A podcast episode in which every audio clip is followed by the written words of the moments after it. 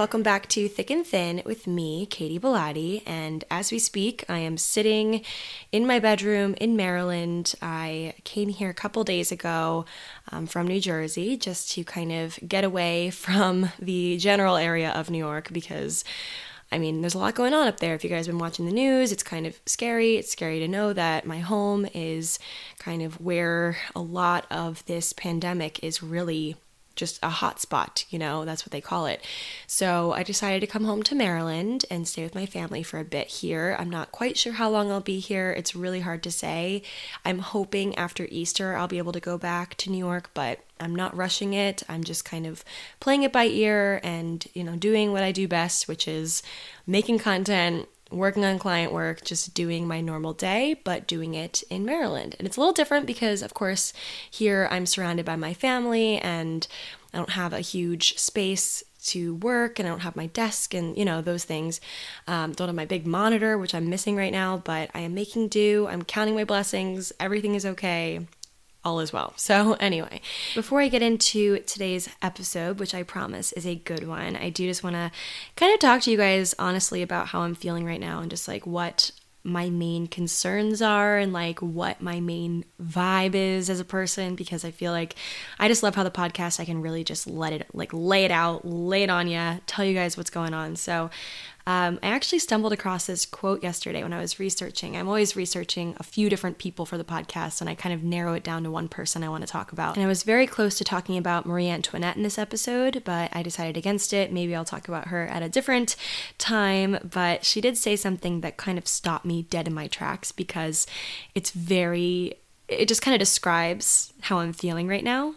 And it says, um, she said this as a 21 year old. So when she was 21, she was queen um, at the time. She confessed in October of 1777 to her advisor um, I am terrified of being bored, she said. And that kind of sums up her life. If you guys know anything about Marie Antoinette and how just lavish and extravagant her life was, and how just above and beyond she went on everything. She had like 9,000 gowns made or something like that in her lifetime. But yeah, so I, I kind of agree with her in that regard because I feel like right now I've just been keeping myself super busy so I can kind of not really think fully about what's going on, not really process it, not really just kind of wallow and kind of face the fact that, or face the music kind of, that I probably won't be back in New York City living my normal life for quite a bit. You know, even seeing the news is kind of just freaking me out. It just, it's just such a, like, of course, I know it's a serious thing. People are dying. It's super serious. But I'm selfishly just, I just miss my normal life. I miss how just even mundane tasks like walking around the corner to the laundromat like i miss that okay and i also feel like i didn't properly leave my apartment behind. Like I I I didn't properly I thought I was leaving for a week. Like if you asked me like when I was going to New Jersey with my friends to the beach house, I was like, la di da, I'll probably be back in a week or two weeks, as they said. Like, you know, two weeks is when it'll level off and people will be fine and whatever. And Trump keeps saying it's gonna be something like April or like something like Easter and well I, I, just I don't know. It's just like I'm hearing all these conflicting things and I just feel like the second that I stop moving and just doing things, working, whatever, creating stuff for you all. You've probably seen me just like at an all time high of productivity on Instagram and everything. I, I feel like the second that I slow down, I'm gonna boredom is going to creep in and when that creeps in i feel like the fear it just opens the door to all of these emotions of fear and panic and all these things so i've been trying my best to stay very busy and I do know, I remember seeing this quote recently in, um, on Instagram that boredom is a sign of privilege, and the fact that we can be bored, we can be twiddling our thumbs at home, shows our privilege. And I fully recognize that. But I think I'm honestly just terrified of the point of being bored because I. I just don't do well with boredom. I mean, if you've ever just kind of thought about me as a person, the fact that I was creating just like busting my ass creating YouTube content in the summer of like freshman year of college. Like I I was not one of those people that was just like going to parties and like messing around. I was creating content because I was like I just need to I don't know what it is about me. I'm just like a constant I need to be constantly buzzing and constantly moving and that's just like how I work and that's like the artist and the the person in me, the pro, the the productivity person in me, I don't know. That's just kind of my vibe right now. So, yeah, reading that quote about, you know, terrified of being bored and just all the ways that knowing Marie Antoinette, all the ways that she just rebelled against boredom and constantly kept herself busy. Like, yeah, I'm kind of in the same boat. I feel like we're very similar, although a lot of elements of us are not similar, I would say. But yeah, her story is pretty messed up too. I want to talk about her at some point, but it just didn't really work for this episode. Um, and you guys will see the pretty time relevant ways this episode will unfold. Today I'm going to share with you guys a startling discovery that I made. And I could be the very last person on earth to come to this conclusion, and like everyone already knows this, but I did nonetheless want to share it with you guys because I just cannot get over it and I won't shut up about it. So basically, you know, with all this stuff going on, as we know, there's a lot going on in the world with the current pandemic we're living through and everything, but I did kind of make a startling discovery in terms of how the events of the last flu pandemic in 1918 and everything that came after that is very eerily similar to what we are living through right now. And I feel like, okay, I hate to say it, but I think we kind of jinxed ourselves. So when the clock struck midnight on New Year's, you know, January 1st, 2020, and I was limping home because my feet hurt so bad with my friend Allie carrying my high heels in one hand, you know, we kind of wished for 2020 to be the best year yet. We kind of wished, you know, we were like, oh, we're repeating the Roaring 20s. The Roaring 20s was such a magical, exciting time. And in this year, 2020, we get a chance to live that. And a lot of us kind of thought that way. I believe there was a few magazines that even put out stories like, we're in the Roaring 20s, you know, and people kind of, we kind of jinxed ourselves, guys, because, I mean, in a way, we jinxed ourselves because, you know what they say, it's like, careful what you wish for because you just might get it. Well, I think, guys, we got what we wished for, but potentially not exactly what we wished for because I think a lot of us imagine and just envision the 1920s as this dazzling, very exciting time, this Gatsby era, the flappers, the the fringe, the you know, just the very exciting time of all these innovations, the TV, the car, the jukebox, like all that stuff getting invented.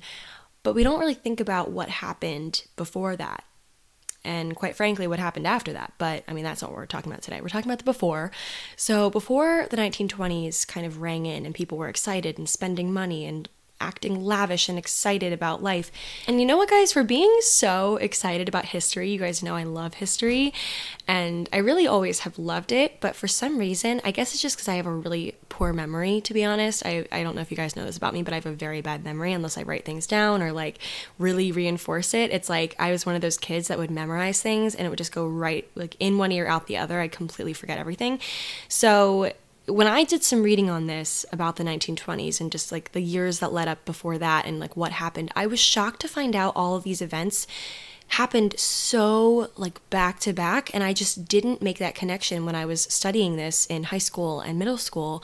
Didn't at all make this connection and now I am and like the world is shattered. So basically just to give you guys some background. So so from 1914 to 1918, we had World War 1 which of course caused mass casualties. It was a really big financial blow, big burden on the economy. And right after that, we had the Spanish flu pandemic or the 1918 flu pandemic from 1918 to 1919. And then after that, we had the post war flu recession from 1918 to 1919. So during the kind of flu situation and past that, we had a lot of hardship financially. And then all of a sudden, it's 1920 and it's the depression of 1920 to 1921. Then, right after that, in like around 1922, for whatever reason, the Dow rises, the stock market is booming, everyone has money, everyone's excited, and it's the roaring 20s. I did not know just like the progression of those events. And of course, there's a lot of things that happened in each of those things I just listed. I just had them kind of broken out. But like all that shit happened. And then we, it kind of gave birth to the most exciting, innovative time, the roaring 20s. And you know what? I mean, I won't even say we're kind of going through something nearly as bad. I can't really fully speak on it yet because it's so fresh. But think about going through a war, the stock market crashing you know, the flu pandemic, then recession, then depression. And these people came out the other side and still had the energy to party in 1922. Like, look at what came after this, you know, in the aftermath of all of this.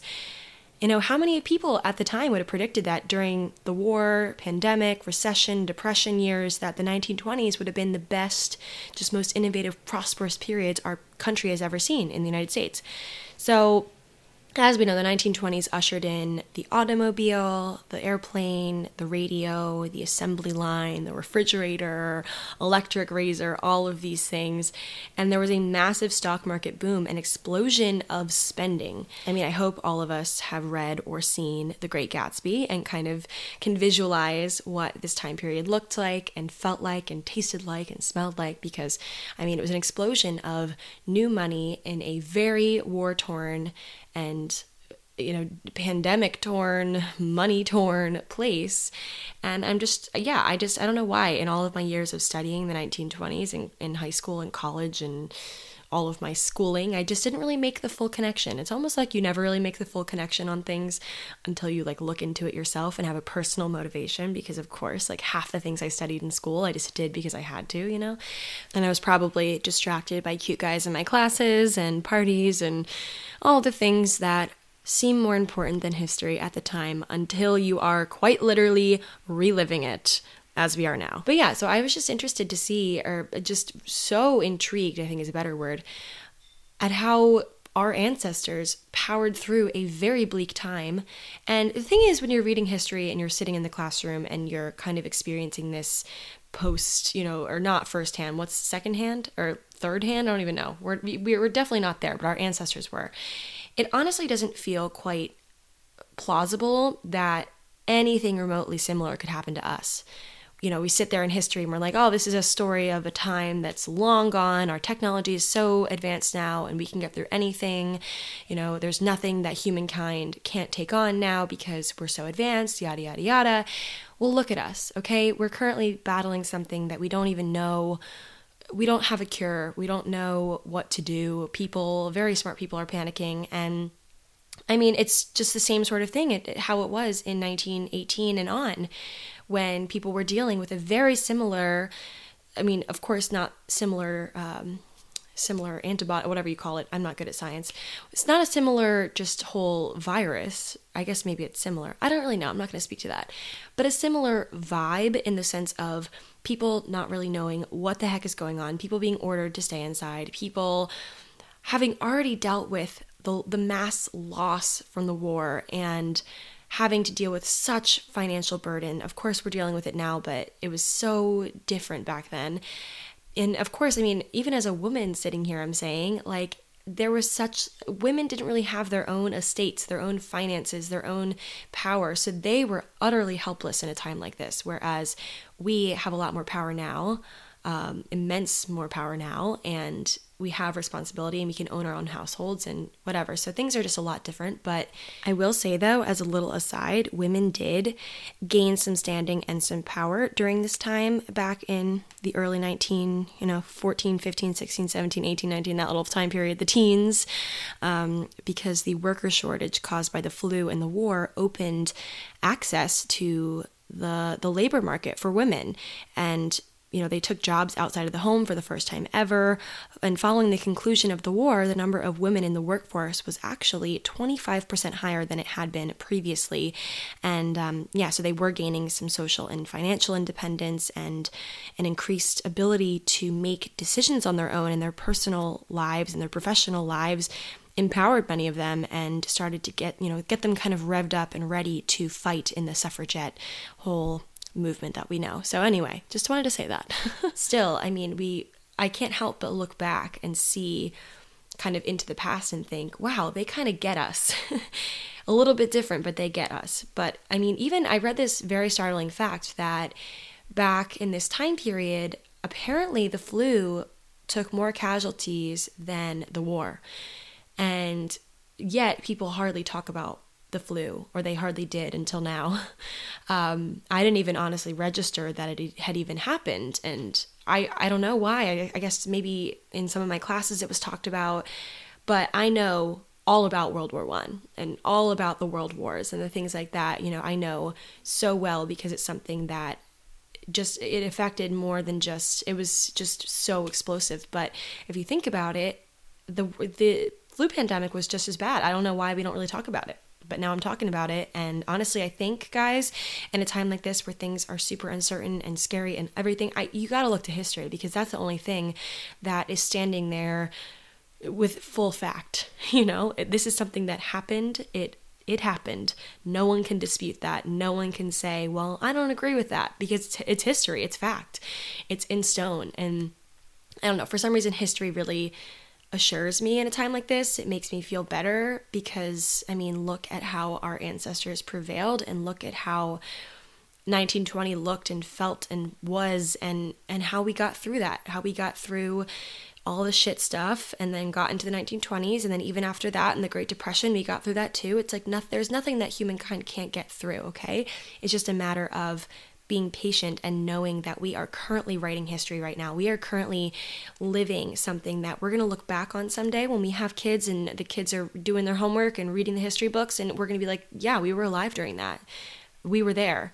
And it's also important for me to say that of the people that were infected with the 1918 flu pandemic, so many of them came through the other side. And one of those people being Georgia O'Keeffe, who is one of my favorite artists of all time. I remember studying her as early as elementary school with my elementary school art teacher. And I was always just in love with her work because you guys know how much I love flowers, and flowers is like her main mojo. She painted 200 flower paintings in her lifetime, and among other things, she was also famous for skulls and New York City scenes, New Mexico scenery, things like that. Um, and I want to talk about her story today because she actually is one of the survivors of the 1918 flu, flu pandemic, and a lot of her amazing work we would not see today if she did not survive. And I just think it's really noteworthy that she not only survived uh, the flu pandemic of 1918, she also, wait, I have it written down, she contracted typhoid fever and the measles and kept going, kept painting despite both things. She even lost her eyesight towards the end of her career and was still drawing with charcoal. So I want to talk about her story today because she is just so inspiring. I watched her documentary last night, so I feel like I have a very solid idea of who she was and what she stood for and everything. Um, although I will say, because it was so long ago, I don't know. You know, there's some kind of incongruencies. Is that what it's called? Incongruent? No inconsistent. I don't know why I brought in congruency in this. That sounds like math, and I hate math. Um, yeah, there's some inconsistencies in like some of her stories, but I thought it was still important for me to share her story because she is the mother of American modernism, which is arguably some of my favorite art. And if you're not all that well versed in art and familiar with it, totally fine. You might even know her just by her enlarged flower paintings. So basically, she would just choose a little small piece of a flower, like the inside or like the, I don't really know the anatomy of a flower, but just like the very small details of a flower. And she would fill a huge canvas with just a very small part of a flower. She wouldn't even paint the whole thing, she would just paint like a little small piece of the flower. And if you just kind of glance at it, you wouldn't even oftentimes know that it was a flower. So that was kind of her, what she was famous for. She painted 200 flower paintings in her life. She also painted landscapes of New Mexico, where she lived for much of her life, New York City. She loved skyscrapers. And she was also famous for painting skulls, as I said. Um, her skull paintings really kind of just encompassed the American feeling back then of Americans prevailing through tough times, and she made them super leathery and weather beaten looking. And people looked at these paintings and thought, this is kind of the true spirit of America. She was quoted as saying, Nobody sees a flower really. It is so small, it takes time. We haven't time. And to see takes time, like to have a friend takes time. So I thought that was a very interesting quote, especially right now when we have kind of all the time in the world as we are holed up in our homes. We just have all of this time to think, to overthink, to just be on social media for eight hours. Like I literally looked at my um, my time on social yesterday, and it was like seven hours. I'm like, how on earth can I spend seven hours on Instagram? Like I know it's my job, but still, like that is terrifying. So it's true though. No one really has time to see normally and to look at things and really see what you're looking at, to really see a flower.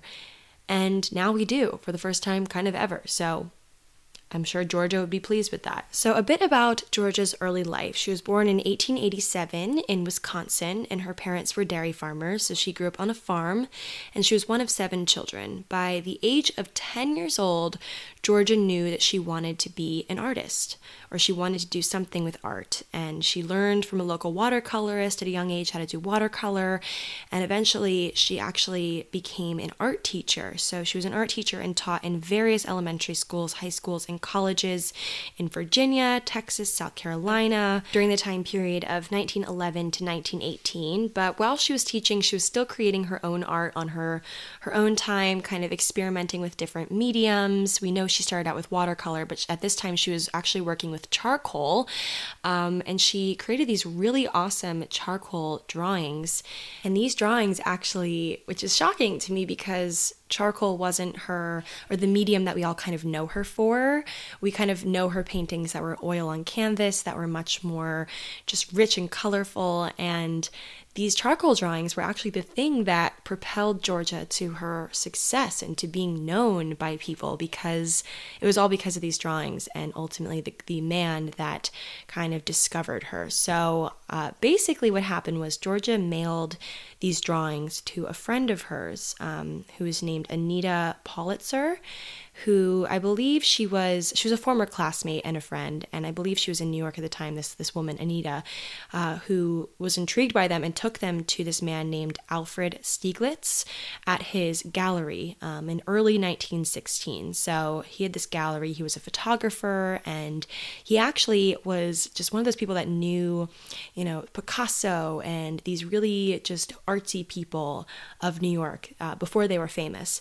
And allegedly, when he he saw them, he exclaimed, At last, a woman on paper. And he exhibited her, her drawings at his gallery um, in 1916 or 1917, that range. Um, and he found them to be, quote, the purest, finest, sincerest things that had entered his gallery in a long time. And he said that he would like to show them um, to Anita, who actually, they didn't tell uh, Georgia that her her drawings were being showcased at all in his gallery. Like she didn't know she wasn't being compensated for them, and she had all ten of these drawings being displayed at a gallery while she was still teaching in uh, Texas, I believe, at the time. Somehow she finds out that her art is being displayed, and she hops on a train or however and gets to New York from Texas. So she gets to New York in 1917, and she goes to see her art. In the movie that I watched she actually uh, pitched a fit that her art was being displayed without her permission. She got super angry at Alfred Stieglitz, who was the gallery owner and photographer that she soon would become very close with. So essentially, Alfred Stieglitz was 24 years older than O'Keeffe, and when he when, when she came to visit him in New York, the connection between them was just magnetic. Apparently. Um, although she was 24 years younger than him, I mean, how he's depicted in photos I've seen, he's not all that cute, but whatever. They fell in love. Um, he actually started photographing her like nude in 1917 when she came to visit, and then he um, kind of begged her to come back and to stay. And he was actually married at the time uh, to another woman and had a family, and he just kind of begged Georgia to upend her life from wherever she was in Texas and just come to New York. So she did.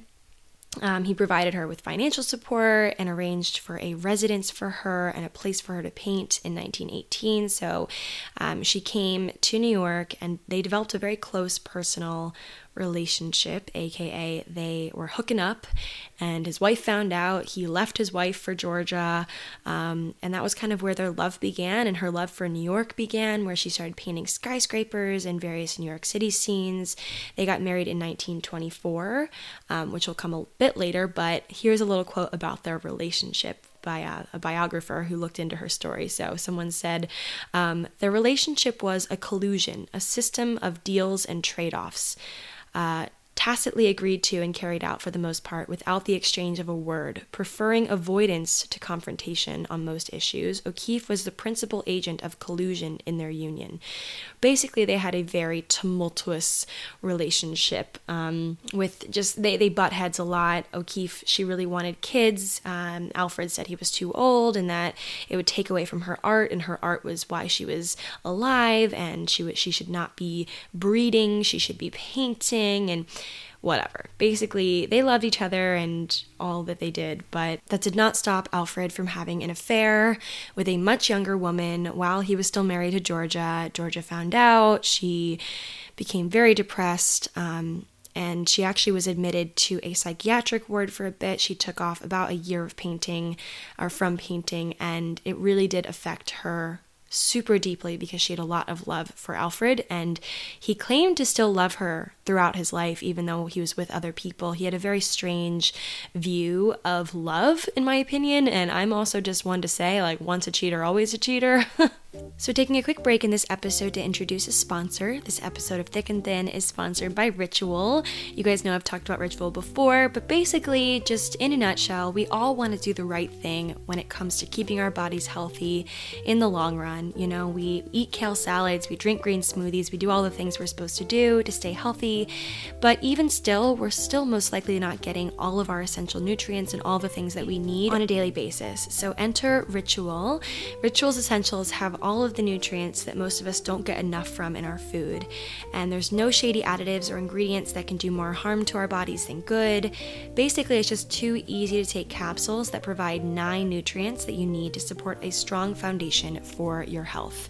Uh, so, I personally love taking ritual vitamins. I have them right next to my coffee maker, um, and I just, it's just a part of my daily routine now. And I just love how they make me feel. I just feel good that, or knowing that, you know, no matter what I eat in a week and on a daily basis, I'm still getting all the nutrients that I need as a woman, which we need a lot more than you think that we do. Things like D3 to omega 3 and Rituals Essential for women basically fills the gaps in our diets. Um, the no nausea capsule design is gentle on an empty stomach. Uh, among other things, there's no fishy aftertaste. Basically, Ritual is a delivered subscription. It's super easy to get started and it's super easy to snooze it at any time. It's only a dollar a day to have all the essential nutrients that your body needs delivered every month, no strings attached. So I love Ritual and I'd love for you guys to get started with it. And the truth of the matter is, better health does not happen overnight. And right now, Ritual is offering my listeners 10% off during your first three months of using Ritual. So all you have to do is go to ritual.com slash thick and thin. It's thick and thin to start your ritual today. That's ritual.com slash thick and thin, and you can get 10% off your first three months. Thanks to Ritual for sponsoring this episode, and let's get back into it.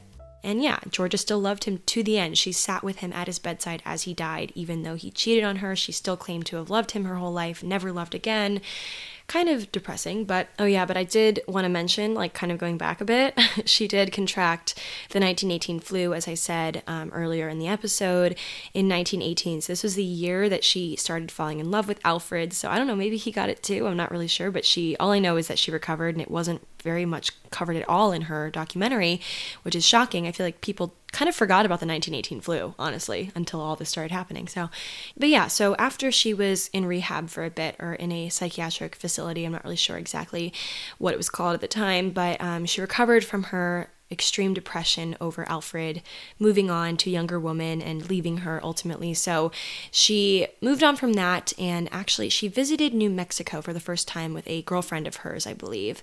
Um, and she absolutely just fell in love with New Mexico. And that ultimately became her one true love. I think looking at her story, she always claimed to have loved this man, Alfred, who was much older than her and cheated on her and whatever. But I think her one true love was actually New Mexico because she fell in love with this place. She had two homes there. Um, she went and she just loved how quiet it was, how untouched, how it was a lonely place. She she was quoted as saying, "It was such a beautiful, untouched, lonely feeling place, such a fine part of what I call the far away. It is a place I have painted before, even now I must do it again." She just kept painting New Mexico over and over again.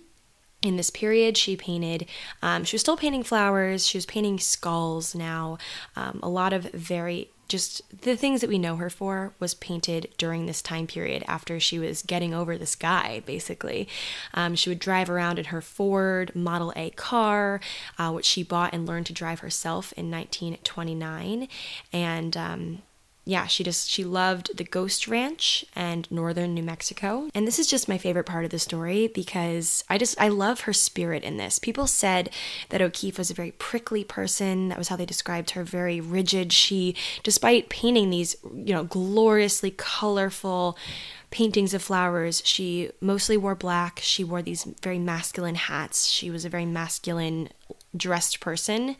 Um, but she really loved just like flowery paintings. I just love that about her. But she was kind of just, she was very hard to read by a lot of people. And you know what I was reading in my research, it was hard to kind of pin her down as someone that wasn't just prickly, which is what they said, which I find that very harsh because I feel like, I don't know, watching her movie, of course, there's some fiction thrown into that, but I feel like she just was a little bit more reserved, just didn't have a lot of words for the world, but she she was harsh when she needed to be, but also quiet when she needed to be, and I just I thought that was a very cool thing about her, but essentially so her art was picked up by the Metropolitan Museum of Art. So although you know anthony or anthony where did that come from? Alfred. Alfred stieglitz her husband um, was kind of just a big wrench in her life. He also did a lot to propel her forward in the art world. So she made a lot of her friends through him um, people that were also very famous or would be very famous in the art world. She also he picked up a lot of investors for her. He picked up a lot of just he really helped her get her art displayed, and so ultimately her art was displayed in the Metropolitan Museum of Art. Um, she had works p- purchased by them during her lifetime, which is great because a lot of artists we know don't really get to see the fruits of their success in their lifetime. But Georgia did get to see her success during her lifetime. Um, a lot of it, not all of it, but of course a lot of it. Um, so she had, you know, was having all this success happening in New York, and yet she still really needed to get out. So she did end up living in New Mexico for the remainder of her life. Um, I believe she made a few trips back to New York and whatever, but for the most part, well, of course, when um, Alfred died, she went back to his bedside, but she was mostly in New Mexico.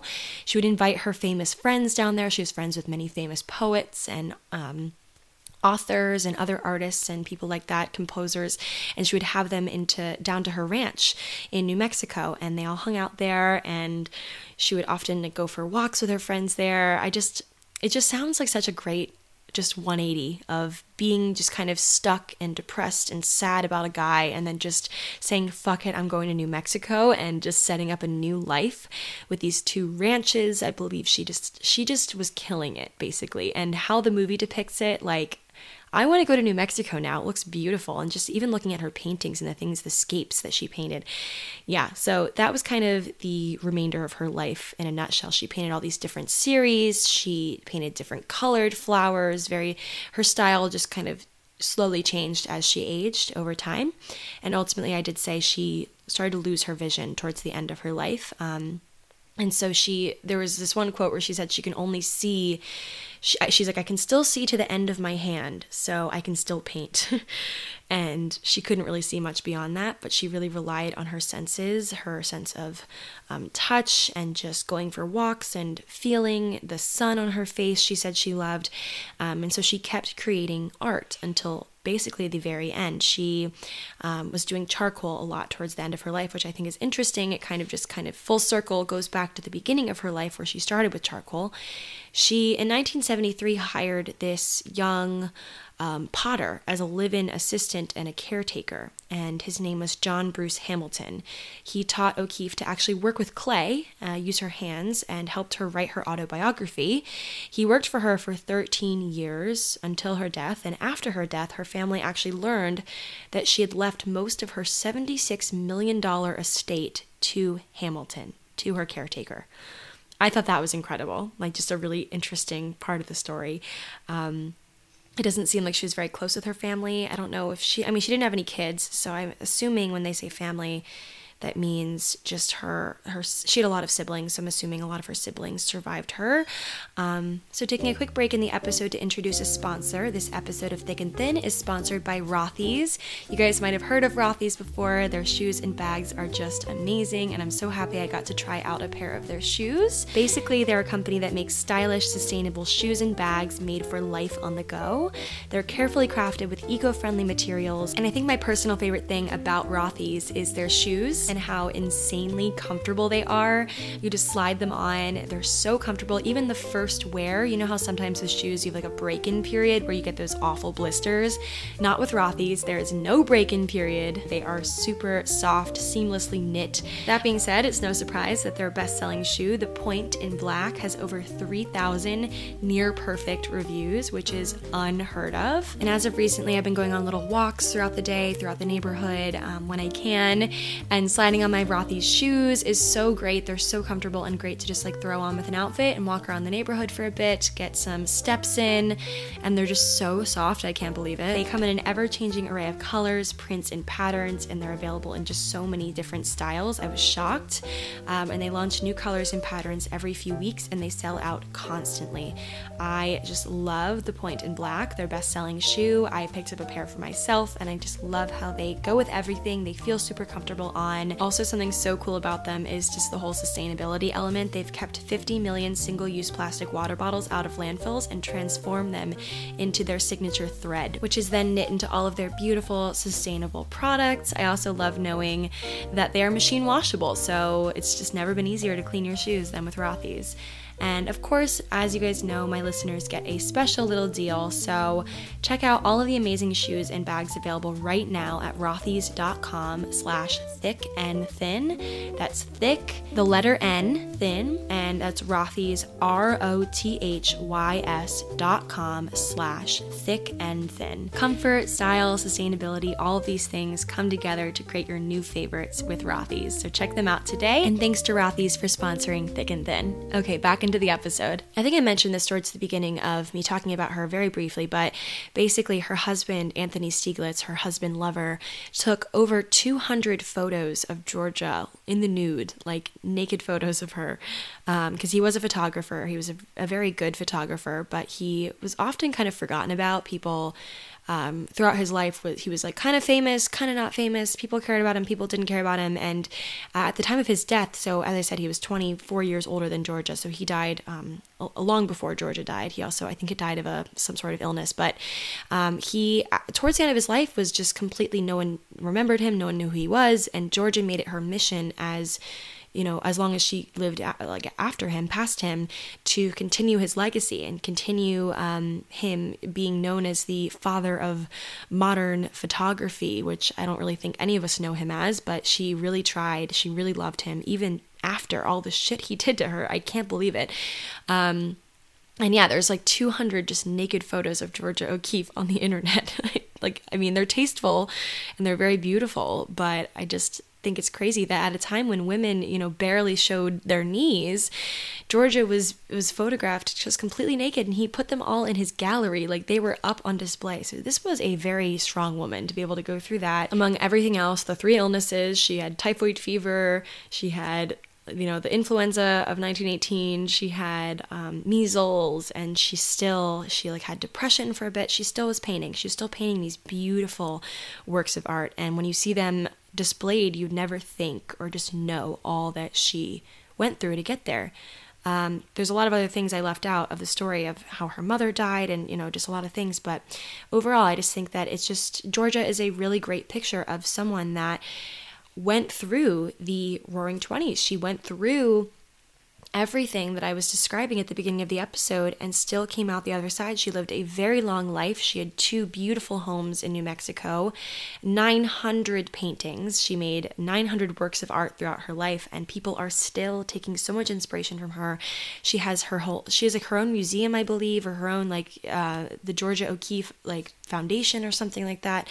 Um, and although she had no kids, even though she wanted children, she never had children, she still left on such a legacy. I feel like a lot of us still learn from her and still look up to her. And I wish that she knew the legacy that she left behind. Um, and I, I want to quote her. She said, I've been absolutely terrified every moment of my life. and I've never let it keep me from doing a single thing I wanted to do.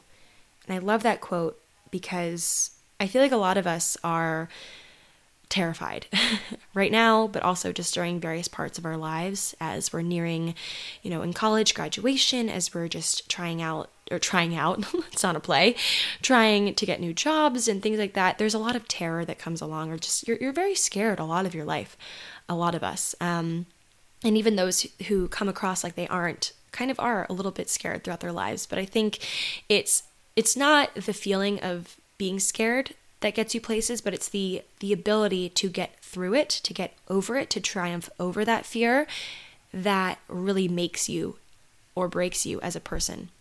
You know, whether you do it or not. You just got to look the fear in the face and say, I'm going to do it anyway. Um, and I actually do want to read a quote that's kind of related from Eleanor Roosevelt. A woman is like a tea bag. You never know how strong she is until you put her in hot water. And I think that's especially relevant right now with everything that's going on and with people trying to stay strong, people trying to laugh through it on social media. But it's it's getting increasingly difficult to laugh about things like this because there is so much uncertainty. Because in the United States we haven't hit the um, the what's it called the the we haven't leveled off yet. I don't know what it's called in the news where eventually the cases will start to slow.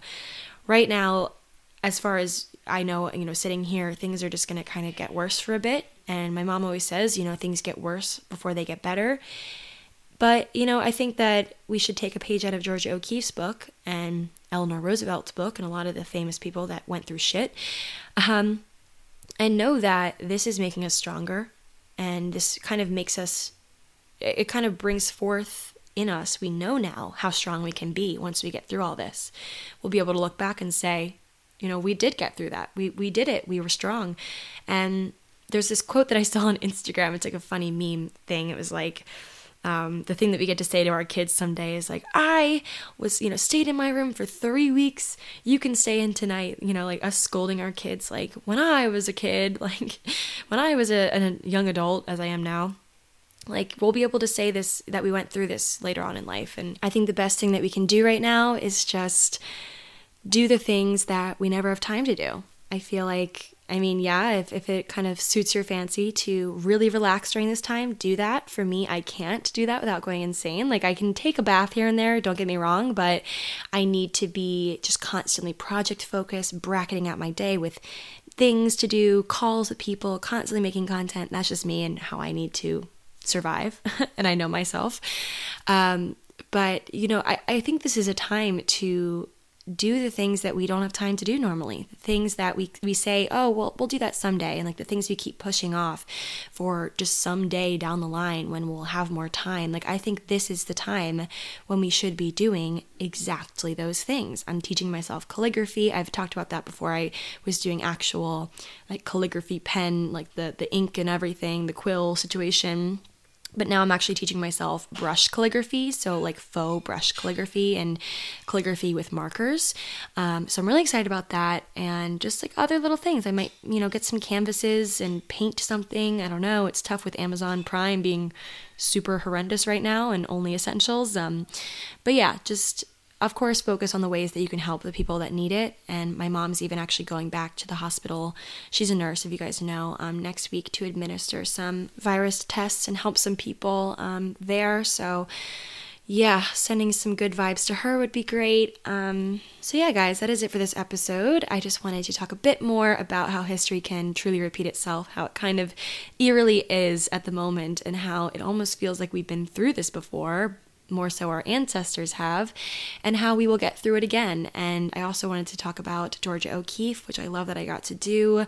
Uh, she's a remarkable artist. Please, after you're done listening with this to this episode, um, go look at some of her art, look at some of the things she created during her lifetime, um, and read more about her legacy because she is incredible. And she also, as we know, survived the 1918 influenza outbreak. And so, you know, she got through it. We can get through it. So, yeah, guys, hope you all enjoyed this episode episode of Thick and Thin. I really enjoyed making it for you guys and researching all of these glorious things. Um, and just make sure you guys are following us on Instagram. We actually made a podcast Instagram page. Myself and my assistant put it together.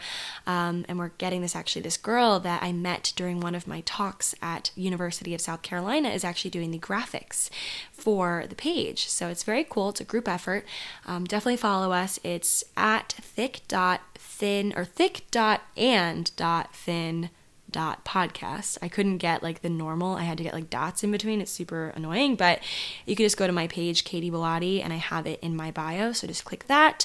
We're posting these really awesome repostable graphics with uh, quotes from my episodes and just uh, images from my episodes and things like that. So definitely follow us um, over on Instagram. And that is it for this episode, guys. Thanks for listening, and I'll talk to you all next week. Bye.